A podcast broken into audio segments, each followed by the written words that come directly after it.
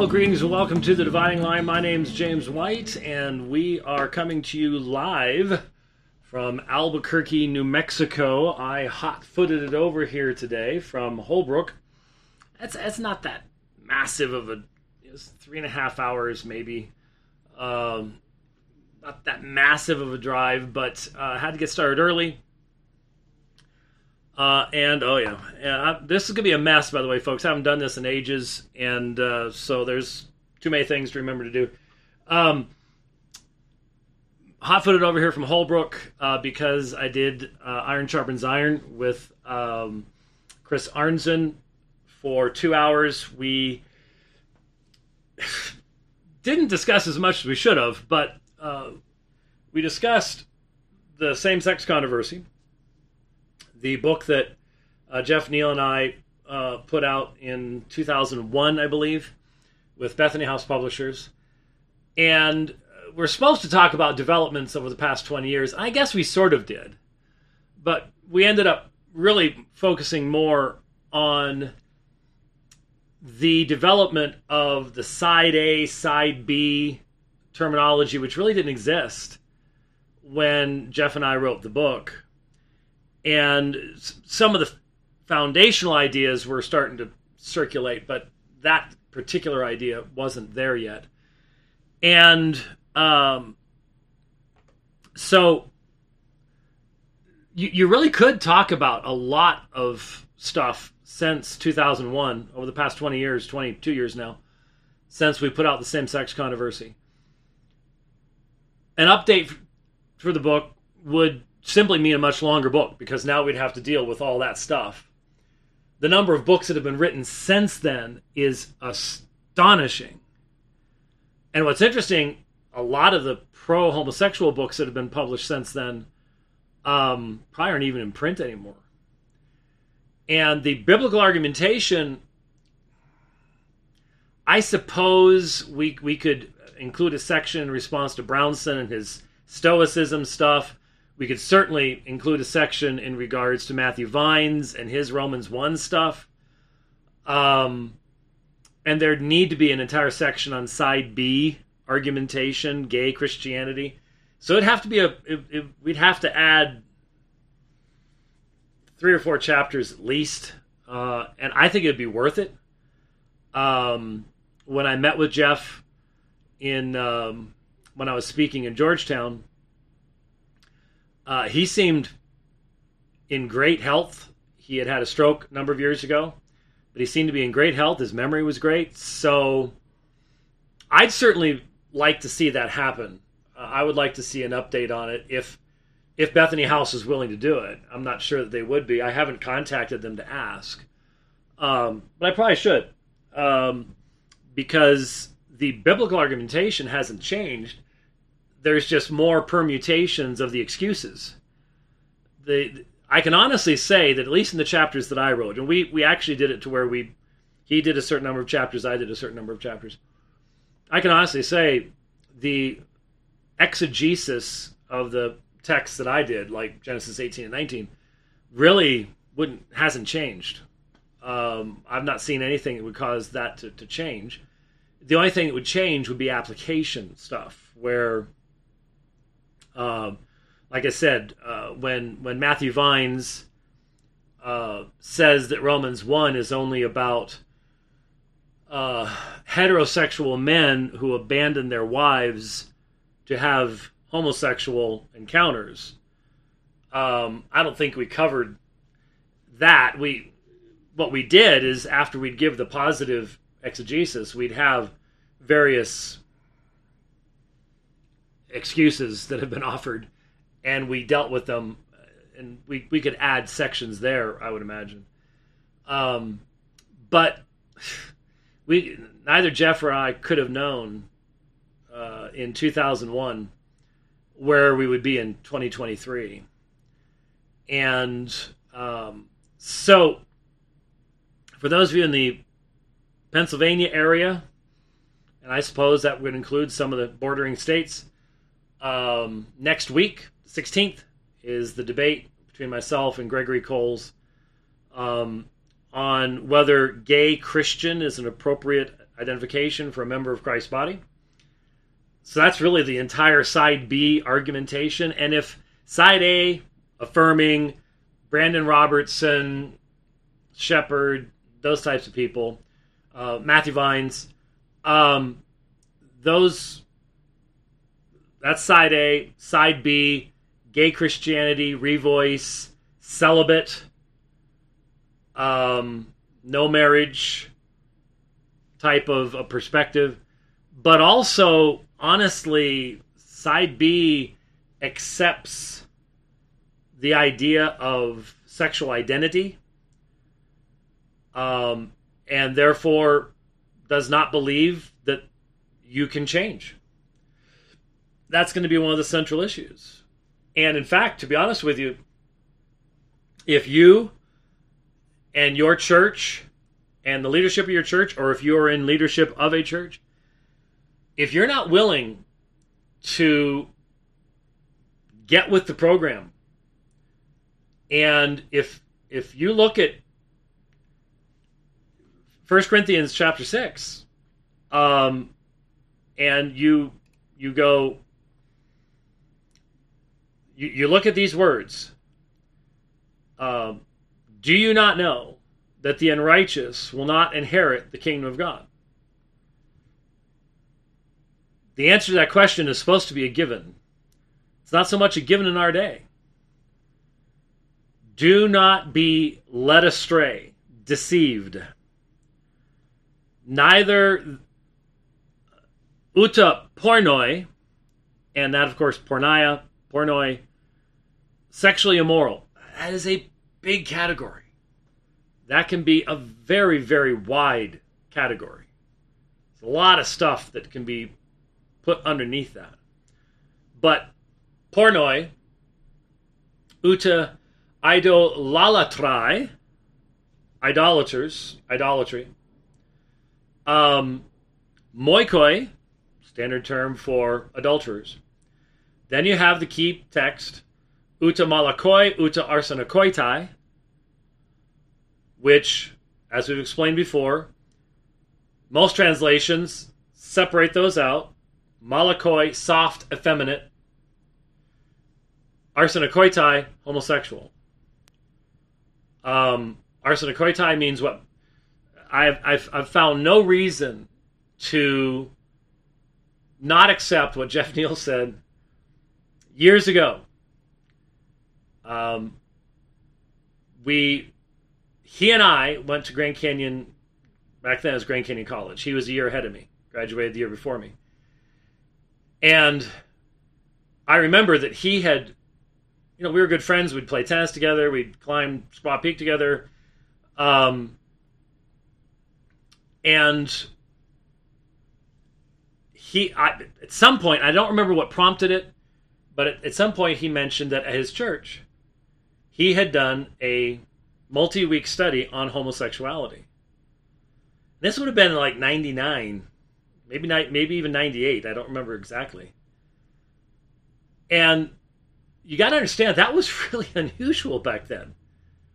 Uh, th- this is stuff you, you, you know, I was raised, you're not supposed to talk about this stuff in church. And so he and I had both known the same guy at Grand Canyon, who was a Bible major, as I recall. And he had gone on to become the chaplain either of the House of Representatives or the Senate in the state of Arizona. And had come out as a homosexual.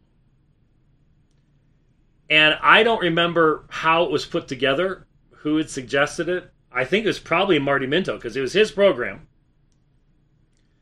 But Jeff and I were invited to go on KPXQ radio with this fellow, Chaplin, and another man who's homosexual to discuss the issue on Marty Minto's, to debate the issue on Marty Minto's show. By the way, that's where the same sex controversy came from because um, Steve Laube, acquisitions editor with Bethany House, lived locally, heard the program, knew both of us. Jeff worked for him for years at Berean Christian Bookstore. Um, and he knew me from Berean Christian Bookstore too. I didn't work there, but I drove him crazy trying to buy books from him. Um, he heard the program and said, "This sounds like a book to me. Would you two be willing to do it?" And that's how the same-sex controversy came along. We weren't looking to do that. That, that wasn't something we were trying to do. So, uh, during the course of the debate, I remember it very clearly. I remember where I was sitting in the in the the studio where they were sitting, where Jeff was sitting. Jeff was sitting over to my left. I was here. Two guys were there. Marty Minto's right there. And the meaning of this term came up, and Jeff's Jeff had said this before the program. I think he said after the program, but on the program he said, uh, "Arsenokoites means that which men do with men in bed, and that ain't eating crackers." so so uh, all the years since then, uh, I've seen nothing that has caused me to change my understanding of the exegesis that we offered, the meanings of the terms. You know, the 1946 movie thing. Is that thing finally available?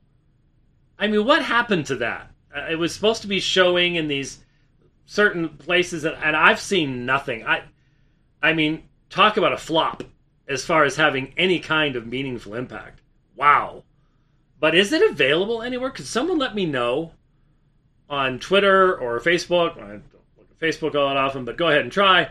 Uh, is the is there some way of a, obtaining a copy so that we can uh, review it and respond to it, and of course refute it?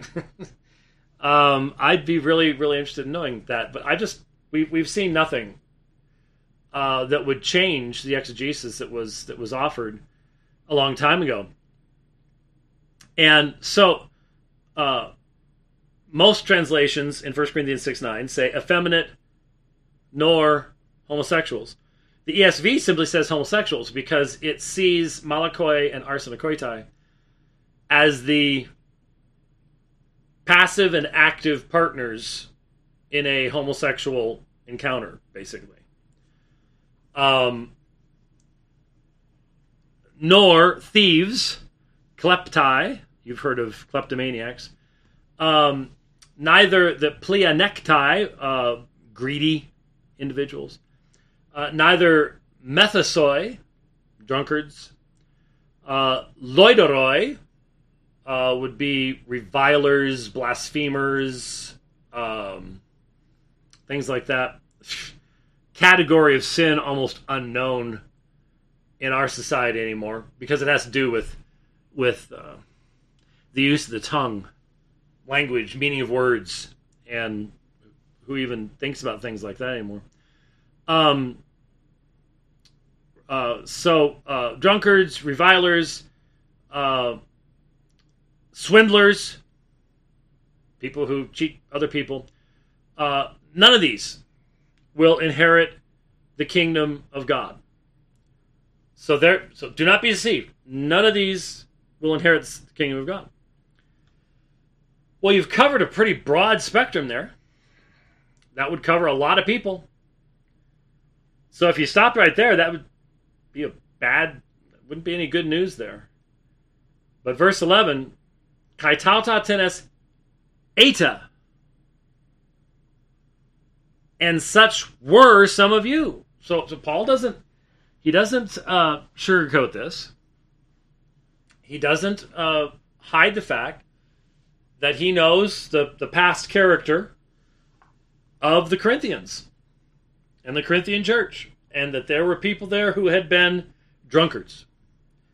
Uh, there are people there who had been thieves and greedy uh, and had been dishonest but the key issue is such were some of you, not such are some of you. There is no question, it's an imperfect verb. It's in the past. Such were some of you. But the adversative alla. But that has nothing to do with Allah, by the way. Some people get really confused. But you were washed but you were washed, but you were sanctified, but you were justified. So each one, each use of alla there is creating a disjunction between what they were. And it's interesting, he doesn't use the aorist, he uses the imperfect. So it's a, those were their ongoing experiences in the past. But you were washed. So the reason that there is a were is that being washed creates a transition and a movement out of every one of those lifestyles, those sinful, defining lifestyles. And now he uses the aorist because it's it's not you are being washed or you, it, it's there was a break. There there was a break with these things. You've got ongoing actions in the past. You were these things. But then there's a break. You were washed. You were, and we could translate it as uh, made holy sanctified, set apart.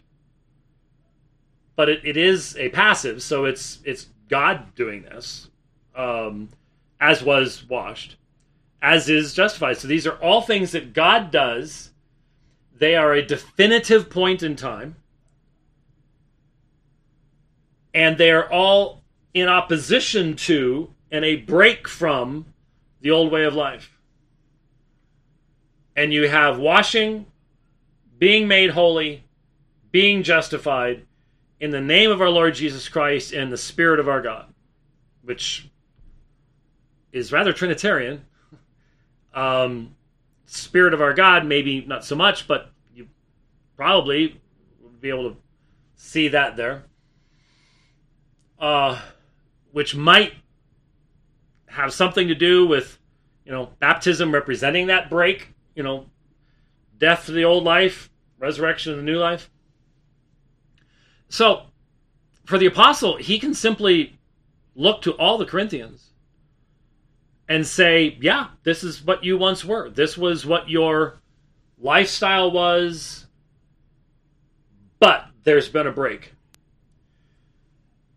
And so one of the one of the questions, one of the issues that has to be discussed, and see, I have no problem talking about this now. It's not doing the debate for gotcha moments. So if if if Dr. Coles wants to listen in and be prepared for everything, great, fine. That's that's that's the way to do it. Um, this is one of the key issues because it just seems to me that side B Christianity is questioning the tense of the verb in verse 11. And it's like they want to say, yeah, all the rest that stuff Sure. We're not saying that there should be swindler Christians. We're not saying that there should be drunkard Christians. Uh, we're not saying there should be idolatrous Christians because none of these things. Even if even if someone said, from my earliest memories, um, I've always been greedy. My earliest memories as a child, I wanted all the other kids' toys. And this is something that I have struggled with my entire life. And, and I, I simply can't look at what other people have without wanting what they have. And I've prayed and prayed and prayed, and I've tried to pray the greed away, and it's not worked. And so this is what this is how God has made me. Well, everybody realizes that's not going to work but there's and and I wonder if and I'll ask uh, Dr. Coles how he understands malakoi. And if he does differentiate, if he rejects the ESV joining of malakoi and arsenokoitai, then um, is effeminacy something you can be washed from? I mean, I don't know how he would answer that question. but the but the I think the question for most of us would be is it something you would need to be washed from? Made holy from? Why is it considered a sin to be effeminate for a man? Because obviously it's not talking about woman. A woman's supposed to be feminine. So why why would a a feminine man need to be washed of being feminine? Because in our day, that's just considered, hey, that's just some some guys that way, right? You know, just and it's okay because God made you that way. So these are questions that I think side B Christianity, side B celibate gay Christian advocates uh, need to respond to, uh, need to explain. I have been, uh, it's been, I'm thankful that over the past, it's only been a number of weeks since we arranged this debate. It was right at the end of my last trip. So, toward the end of July. Um, I have found new resources and gotten in touch with people that I did not know before. Well, okay, that I did not know had written before. I, um, some people I, have I've met in the past, talked with in the past, didn't know they had new books coming out, stuff like that. Rosaria Butterfield has a book coming out um, just a few days before the debate, and she says some really strong things in there uh, about things that she herself has said in the past. And I and I appreciate that. And um, MD Perkins at, of the AFA reminded me when I got in touch with him that we had met when I had recorded for the video that they did. Um, on this subject. I am in it along with Michael Brown and Bob Gagnon and lots of lots of other folks. And I, I remember going down to do that recording. For some reason, I remember the hotel I stayed at and uh, the the roads around it that I ran. I miss running. I really miss running. That was very very enjoyable. I was never overly fast, but it was it was fun being out there. Um, anyway, uh, it's been good to rekindle some of those conversations and get get to, to know folks again. Uh, certainly, they're asking their churches to pray for the debate, and and I would ask you to pray for it as well because it. I, I'm I'm hoping and, and I, I have every confidence that Dr. Coles will work with me to make this as clear as possible. Um, we're, we're not coming down the same side of things, so you know each side may have to say some some strong stuff, and but I I, I, I can't possibly see it at all becoming a food fight it, and I can't see. I I hope. I was just looking at right before the program. I I pulled up.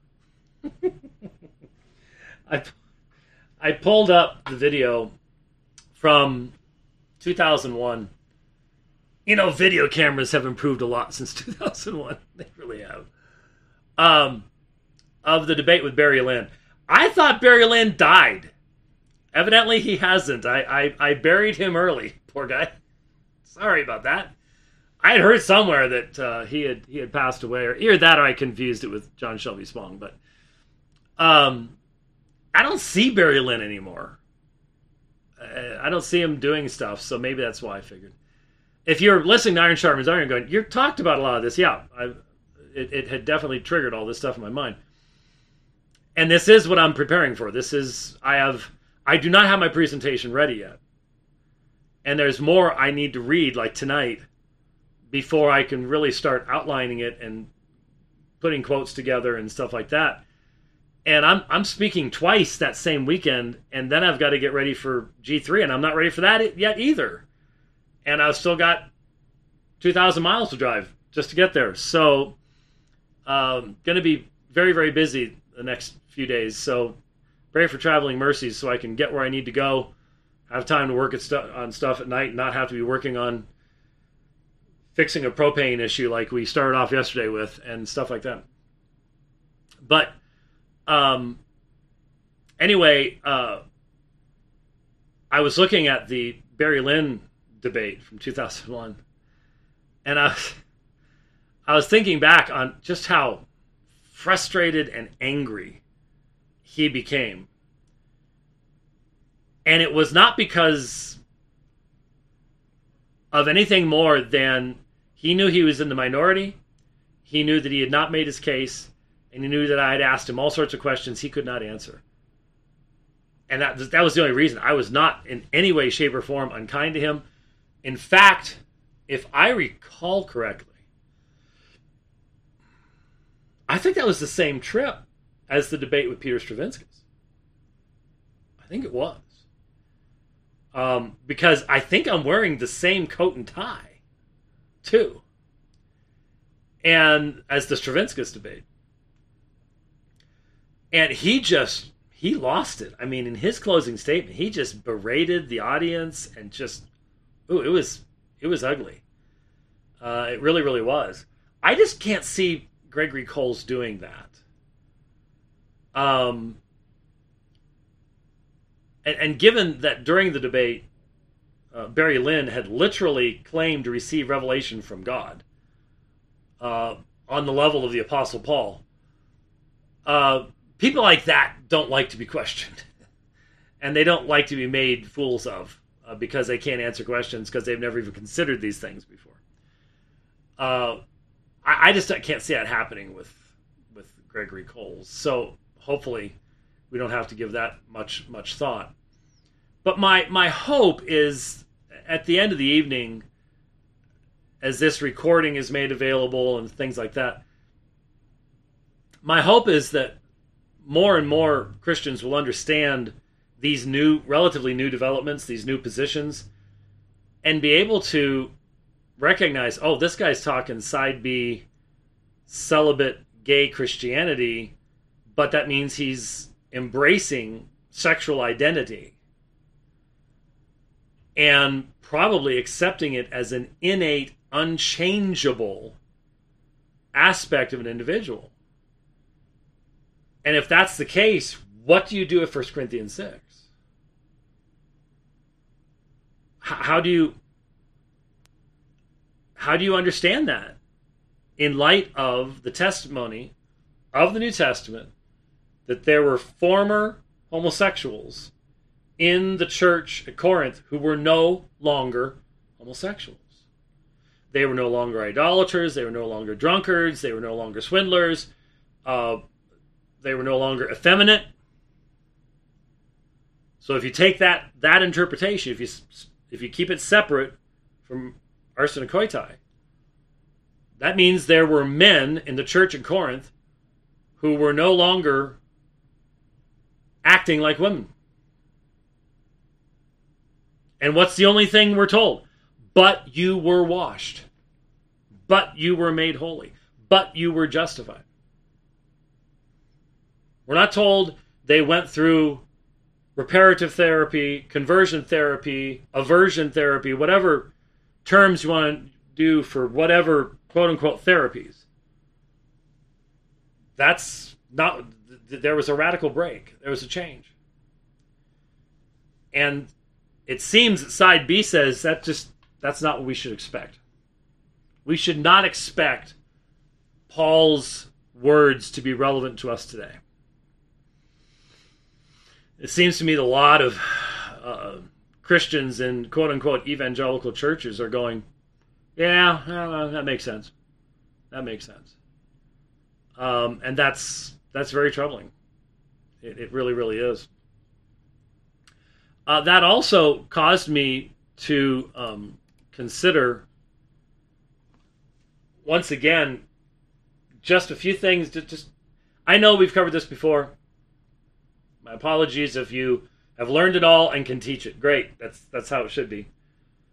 But to also remind you of some basic things that you can't forget about in the discussion in Romans 1. And just a reminder there's a extensive exegesis and discussion in Romans 1 in the God who justifies.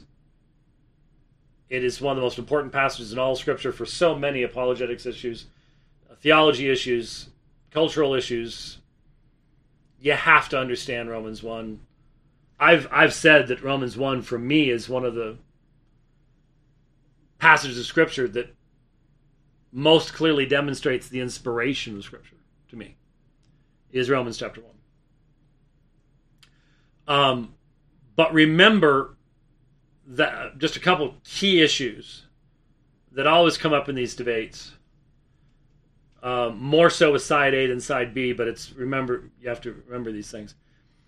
Remember, and if you watch the Barry Lynn debate, I asked him um, what pathe atimias meant, uh, dishonorable passions, and he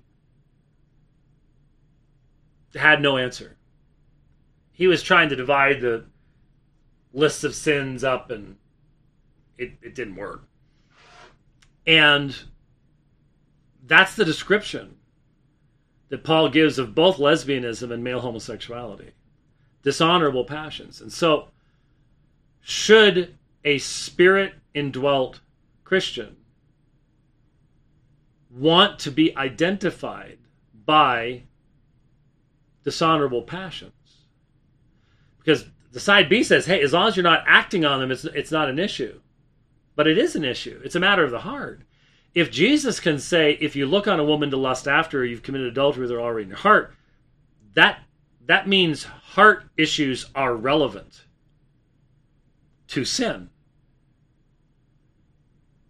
And so if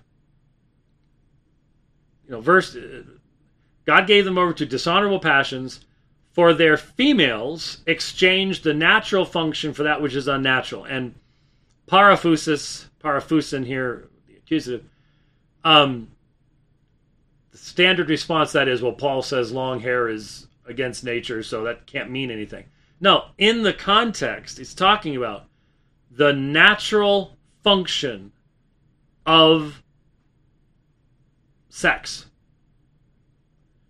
Um, clearly, the very next part of the sentence, continuation of the same sentence. In the same way, also the males, not just the men, but it's it's arsenes. Sound familiar? Arsenokoites? Yeah, it's the technical term for male. Rather than mankind in general, it's a male in opposition to a, opposition to a female. Same way, uh, females, specifically, not just women in general, but women, women. Back then, they knew what a woman was and what a male was. okay, we didn't have the problems we have today. The same way, also, the males abandoned the natural function of the female. So, all the stuff about long hair is irrelevant here. Okay? Um, the males abandoned the natural function of the female and burned in their desire toward one another. So, this is part of the twistedness of sin that idolatry brings. Is that the natural desire of a male for a female is turned around and becomes narcissistic.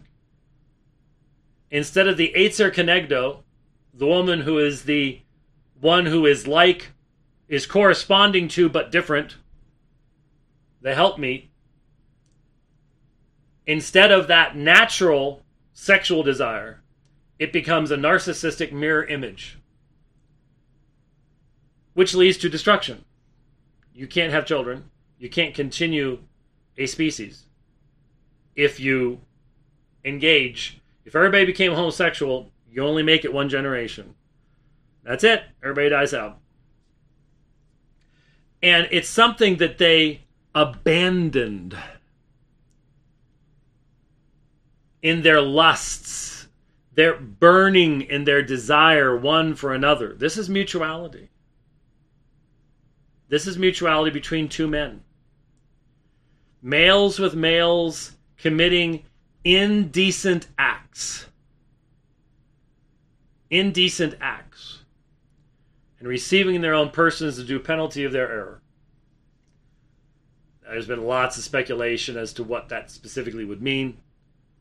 Um, and I don't want to go into the details on a webcast.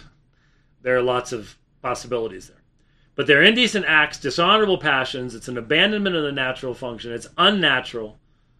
Uh, these are these are these are Paul's descriptions, and there have been plenty of homosexual scholars who have read these verses and gone, "Yeah, you can't make any case whatsoever that the Apostle Paul would ever have anything positive to say about homosexuality." But the standard response is, "But they didn't know." about what we know about today, where you have monogamous, consensual, loving relationships. Well, of course they did. Plato did. Plato knew about men in those types of relationships. He wrote about them. Um, it's just silly to say that people didn't know, or there weren't people who did that. At the same time, human experience and all the studies I've ever seen demonstrate that, especially for males, it is, there are at least more examples of female homosexual relationships that could be described as monogamous than there are for men. 99 plus percent of male homosexuals are promiscuous.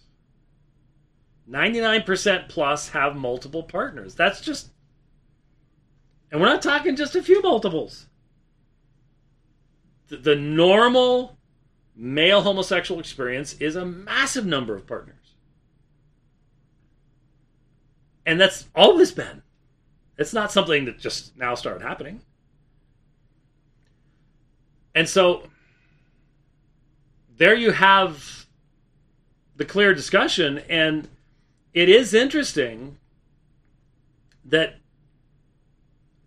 he then goes on to talk about all these things that are not proper uh, unrighteousness, wickedness, greed, evil, envy, murder, strife, deceit, malice, gossips, haters of God. Maybe that um, that term actually might be hated by God. Theostygeis. There's an actual argument as to whether that should be taken, which direction it be hated by God or haters of God. A violent, arrogant, boastful, inventors of evil, disobedient to parents. All of a sudden, in the middle, something that we all go, what that's just happens to everybody, but right there. Without understanding, untrustworthy, unloving, unmerciful. And verse 32. And although they know, and it's epiginosko, it's the strengthened form. They not only have it in mind, but they, they they've experienced it. It's it's a it's a stronger assertion of, of possession of knowledge, even though they know the righteous requirement or law of God, that all the ones practicing these things, axioi thanatou eisin, are worthy of death. Some some people might say, well, that, that can't have any application to Eastern or to, to, to European nations anymore because no one's worthy of death. I mean that was it. The, was that guy in Nor- Norway that did the massive shooting a number of years ago? And um, you know, even though a lot of people wanted him executed, no, no, not gonna not gonna do that. Um, worthy of death, and they they they know this. They, they know that the heinousness of their crimes before a holy God is worthy of death. They not only do these things, but they give hearty approval to those who practice them. Um, to approve of, to agree to, uh, that's what they want. They want other people to agree that what they're doing is right and proper. Sin loves company. In that sense, the more the merrier. And what we're seeing in our society, what we've seen for decades now, They don't want equal rights. They don't want to be left alone. They want to force the rest of the society to either join them or to celebrate them. And if you're not willing to, you already know in the West, you're going to end up in a, at, at the HR office, probably getting fired. There's a lot of you listening to this program right now. You work in situations, you work for companies where if a card came along congratulating a manager upline who's getting married to another man, same sex mirage, um, if you refuse to sign it, you'd probably lose your job. Minimally lose any opportunities for advancement in the future. That, already already exists. That's that's already how it is. And so they they give and receive approval from one another. We're all doing the right thing. That's why you have gay pride. That's why we have June now. That's what June is. June is the fulfillment of Romans 132. If we all get together and we all parade down the road in various states of undress in front of children um, and make Target and make Target uh, literally I saw this last year, not this year. I didn't go to Target during any of that, that period of time. Um, but I remember the year before, after it was over, so like in July, I needed some cat food, as I recall. And I'm coming out of the cat food aisle, and at the end cap in the pet food section is they've got all this rainbow stuff for your doggies and kitties. It was still sitting there because nobody wanted to buy it. it's just you really wonder how much they've lost. Not just in the boycott and stuff, but but how much this stuff really sells is really the question. Um, that's uh oh okay. So I got something to add here uh, from Rich. Uh, yeah, okay. So, yeah, that guy's name was Charlie. I remember, don't remember his last name was. He was in the House, not the Senate. From 1946, the movie comes. Currently, 1946 is not available for viewing outside the film festival circuit. In November of 2022, during DOC NYC, there was a period where streaming the film was available in the United States, but that is closed now the festival is over but we have in person and streaming opportunities available with more to come as we make our way playing festivals. So keep an eye on this space for festival ticket information and for all screenings in North America and around the world. When will the film be made available? At This time we do not know. We do know, however, that our following is growing by the day. Really? We have 200 Charlie Coppinger, that's right. We have 200,000 followers on TikTok alone. We've had amazing feedback from audiences. Why are you hiding it? Why are you hiding the 1946 movie? We all know why. You know it's indefensible. I know it's indefensible. I'm one of the people who can demonstrate it's indefensible. Wow. Really? Charlie Coppinger died February of 2013 at age 48.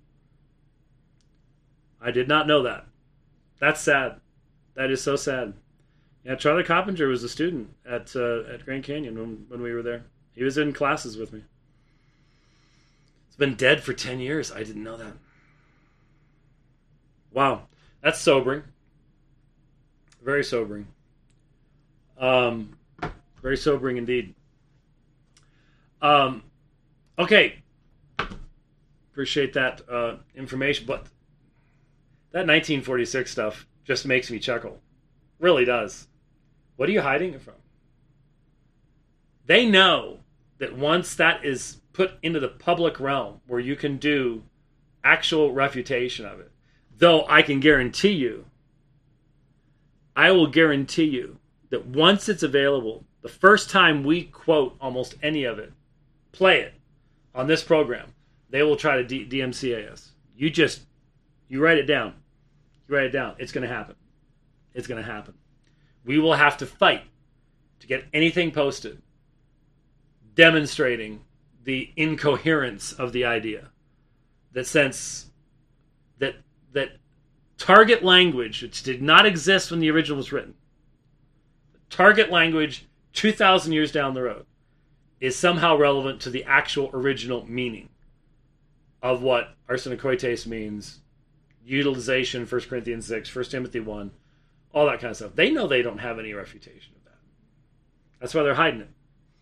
This is just simply to give people reason not to believe. That's all it's about. That's all it's about. And they know it. Uh, that's why they live in fear. It's a it's a sad thing. So anyway, uh, there you have Romans chapter one. There you have uh, some of the things that have happened since uh, 2001 when the book first uh, came out. I did not know he had died. You know, now that I'm thinking about it, maybe I, I had heard that. I don't know. All right, switching gears here briefly. Uh, last quarter of the program here. Dr. Taylor Marshall, a Roman Catholic, had uh, posted. It was a part of a thread. Maybe it was late at night. I don't know. But he described Sola Scriptura in a, in a grossly inaccurate fashion. Just horribly inaccurate. I, I don't know how to have mentioned it. Um, where is this here? Um, lee lee lee lee. I think this is the thread that it was in. Uh, no, it's not showing that that was the thread that it was in. Uh, did I put under the replies? Yes, I did put under replies. I mean, I haven't been able to be doing much uh, posting on the trip so far, so hopefully I can grab it here. There it is. Quote, September 5th. So this was only yesterday. Dr. Taylor uh, put Sola Scriptura, parentheses, everything true must be written in Scripture, parentheses closed, is never taught in Scripture. I've heard lots of bad definitions of Sola Scriptura, um, but there's that's definitely one of the worst from a doctor. Um, no one has ever claimed sola scriptura. Everything true must be written in scripture. So uh, it is true that you must put deaf in a GMC Sierra um, if you live in Maricopa County or so. Some people take that stuff off their trucks. I can't because I live in Maricopa County. Um, but since it's not in scripture, then it can't be true. It's just so dumb. I don't even know how to, how to respond to it. And so I had responded to that, and he had also posted all 12 apostles prayed to Mary. Oh, right. As if you can. And then his proof of that was, well, look at the liturgies hundreds and hundreds of years later. It must be apostolic. And I made the comment, this is this is doing church history backwards. Backwards and upside down. But it's it's what Rome is stuck with by her own dogmatic teachings. And so he wrote to me. I haven't responded to this yet because I ran out of time before the program. Uh, he sent to me today Did St. Augustine pray to saints? Yes. Was he a corrupted Roman pagan or a true Christian predestined by God? Why don't you condemn Augustine and preach against his evil Romanism? Well, one thing we clearly learn is that Dr. Taylor Marshall doesn't spend a whole lot of time listening to others outside of his sphere of influence. I have been giving my uh, lessons from Augustine's contradictions presentation since the 90s. And that's easily demonstrated. Go to aomin.org, uh, go to the transcript section search for Donatists. D O N A T I S T S. See how far back that goes.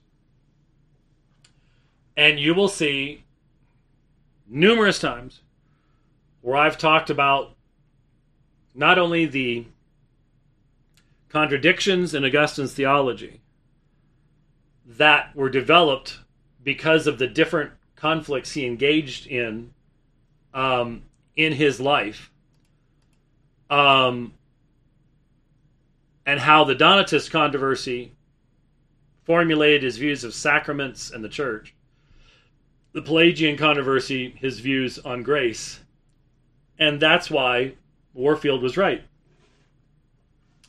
when he said that the Reformation, inwardly considered, was nothing more than the victory of Augustine's doctrine of grace over Augustine's doctrine of the church. So I've used Augustine, brilliant theologian, as an example of how the context in which you live and the conflicts in which you engage will deeply influence your experience, your understanding of things. Well, there's not only that. I was going to pull it up, but didn't have time to. Uh, if you if you want to see how non-Roman Catholic Augustine was, put sermo, not sermon, but sermo, no n at the end. Sermo 131, 131, into the transcript search box at aomin.org.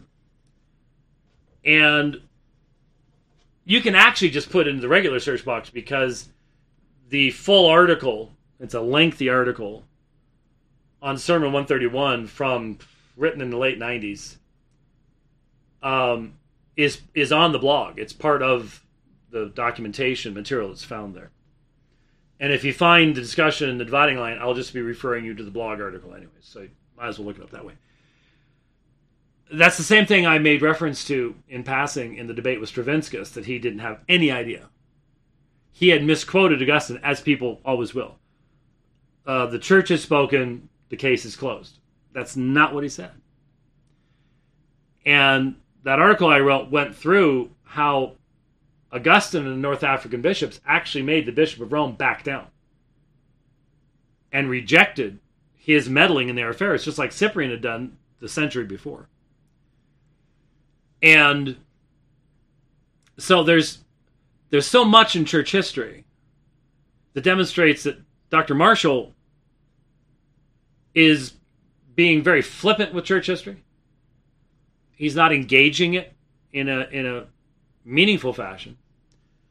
And this just illustrates again what I've said repeatedly in the past. When I teach on church history.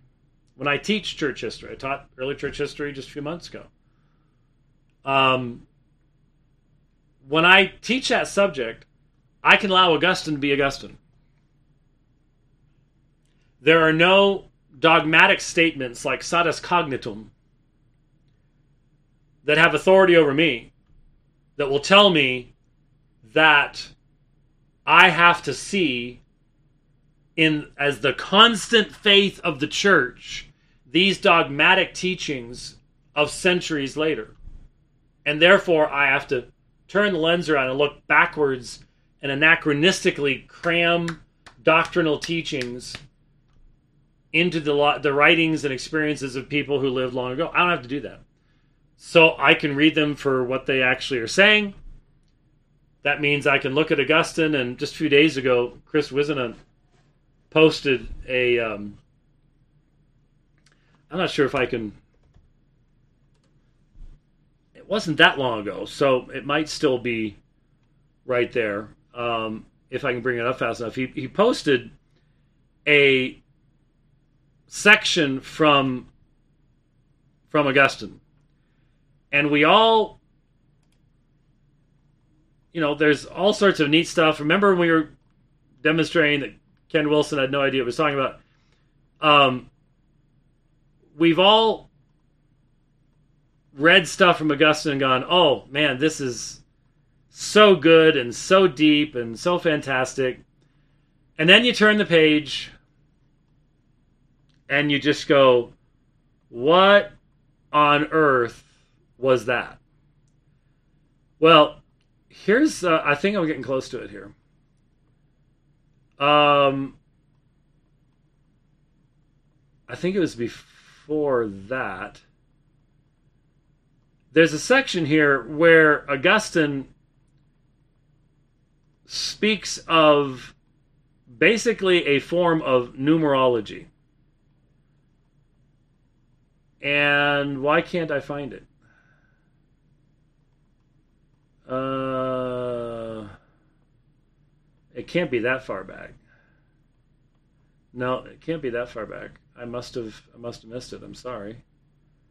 I wanted to just dive into it here. Um, where he's demonstrating something about the the birth of Christ and the dating of the birth of Christ. And for me, it was a little bit troubling because it had to do with Christmas. So it's sort of like, ugh. Um, to make a long story short, it it is not. Is this? Yes. Okay, there it is. That's why I couldn't see it before. It, it was a graphic. I was looking for text. Guys, please don't post anything in Element right now, or this will disappear while I'm reading it. Uh, listen, listen to Augustine. Uh, the numbers 6 plus 9 plus 12 plus 10 plus 8 make 45. Therefore, add 1 and they make 46. This times 6 makes 276. Now, it is said that human fetal development reaches completion in the following way. In the first six days, the fetus is similar to a kind of milk. In the following nine days, it is changed to blood. Then, the following 12 days, it becomes solid. In the remaining 10 and 8 days, the features of all its members achieve complete formation. And in the remaining time until birth, it grows in size. Therefore, to 45 days, add 1, which signifies the sum, because 6, 9, 12, 10, and 8 brought together into one sum make 45. Add 1, as was said, and the result is 46. When this number is multiplied by 6, which stands at the head of the series, 276, results, i.e., 9 months and 6 days. This is the time between March 25th, the day on which the Lord is believed to have been conceived, since he also suffered and died on that same day, to December 25th, the day on which he was born. Therefore, it is not absurd to say that the temple, which signified his body, was built in 46 years so that there were as many years in the construction of the temple as there were days in the completing of the Lord's body. Great tradition here. Um, the one thing, especially to, to catch about that, this is the time between March 25th, the day on which the Lord is believed to have been conceived, since he also suffered and died on that same day. There was a common belief that great men always died on the day of their conception. Why? I don't know. But it was such an overwhelming belief that here Augustine thinks it's part of a good argument. And as much as I like to defend December 25th, I ain't using that argument. And when you when you look at someone like Augustine, when you look at any of the early church fathers, you've got to let them be who they were. And you can read Sermo 131 and go, "Wow, he just gave the Pope a poke in the poke in the nose." And then you can read something like that and go, "Yeah, swinging a miss, swinging a miss." reading through his book in the Trinity. One page, yep, there you go. Mm-hmm. Oh yeah, hit. And then the next page, what on earth? The way it is. The way it is.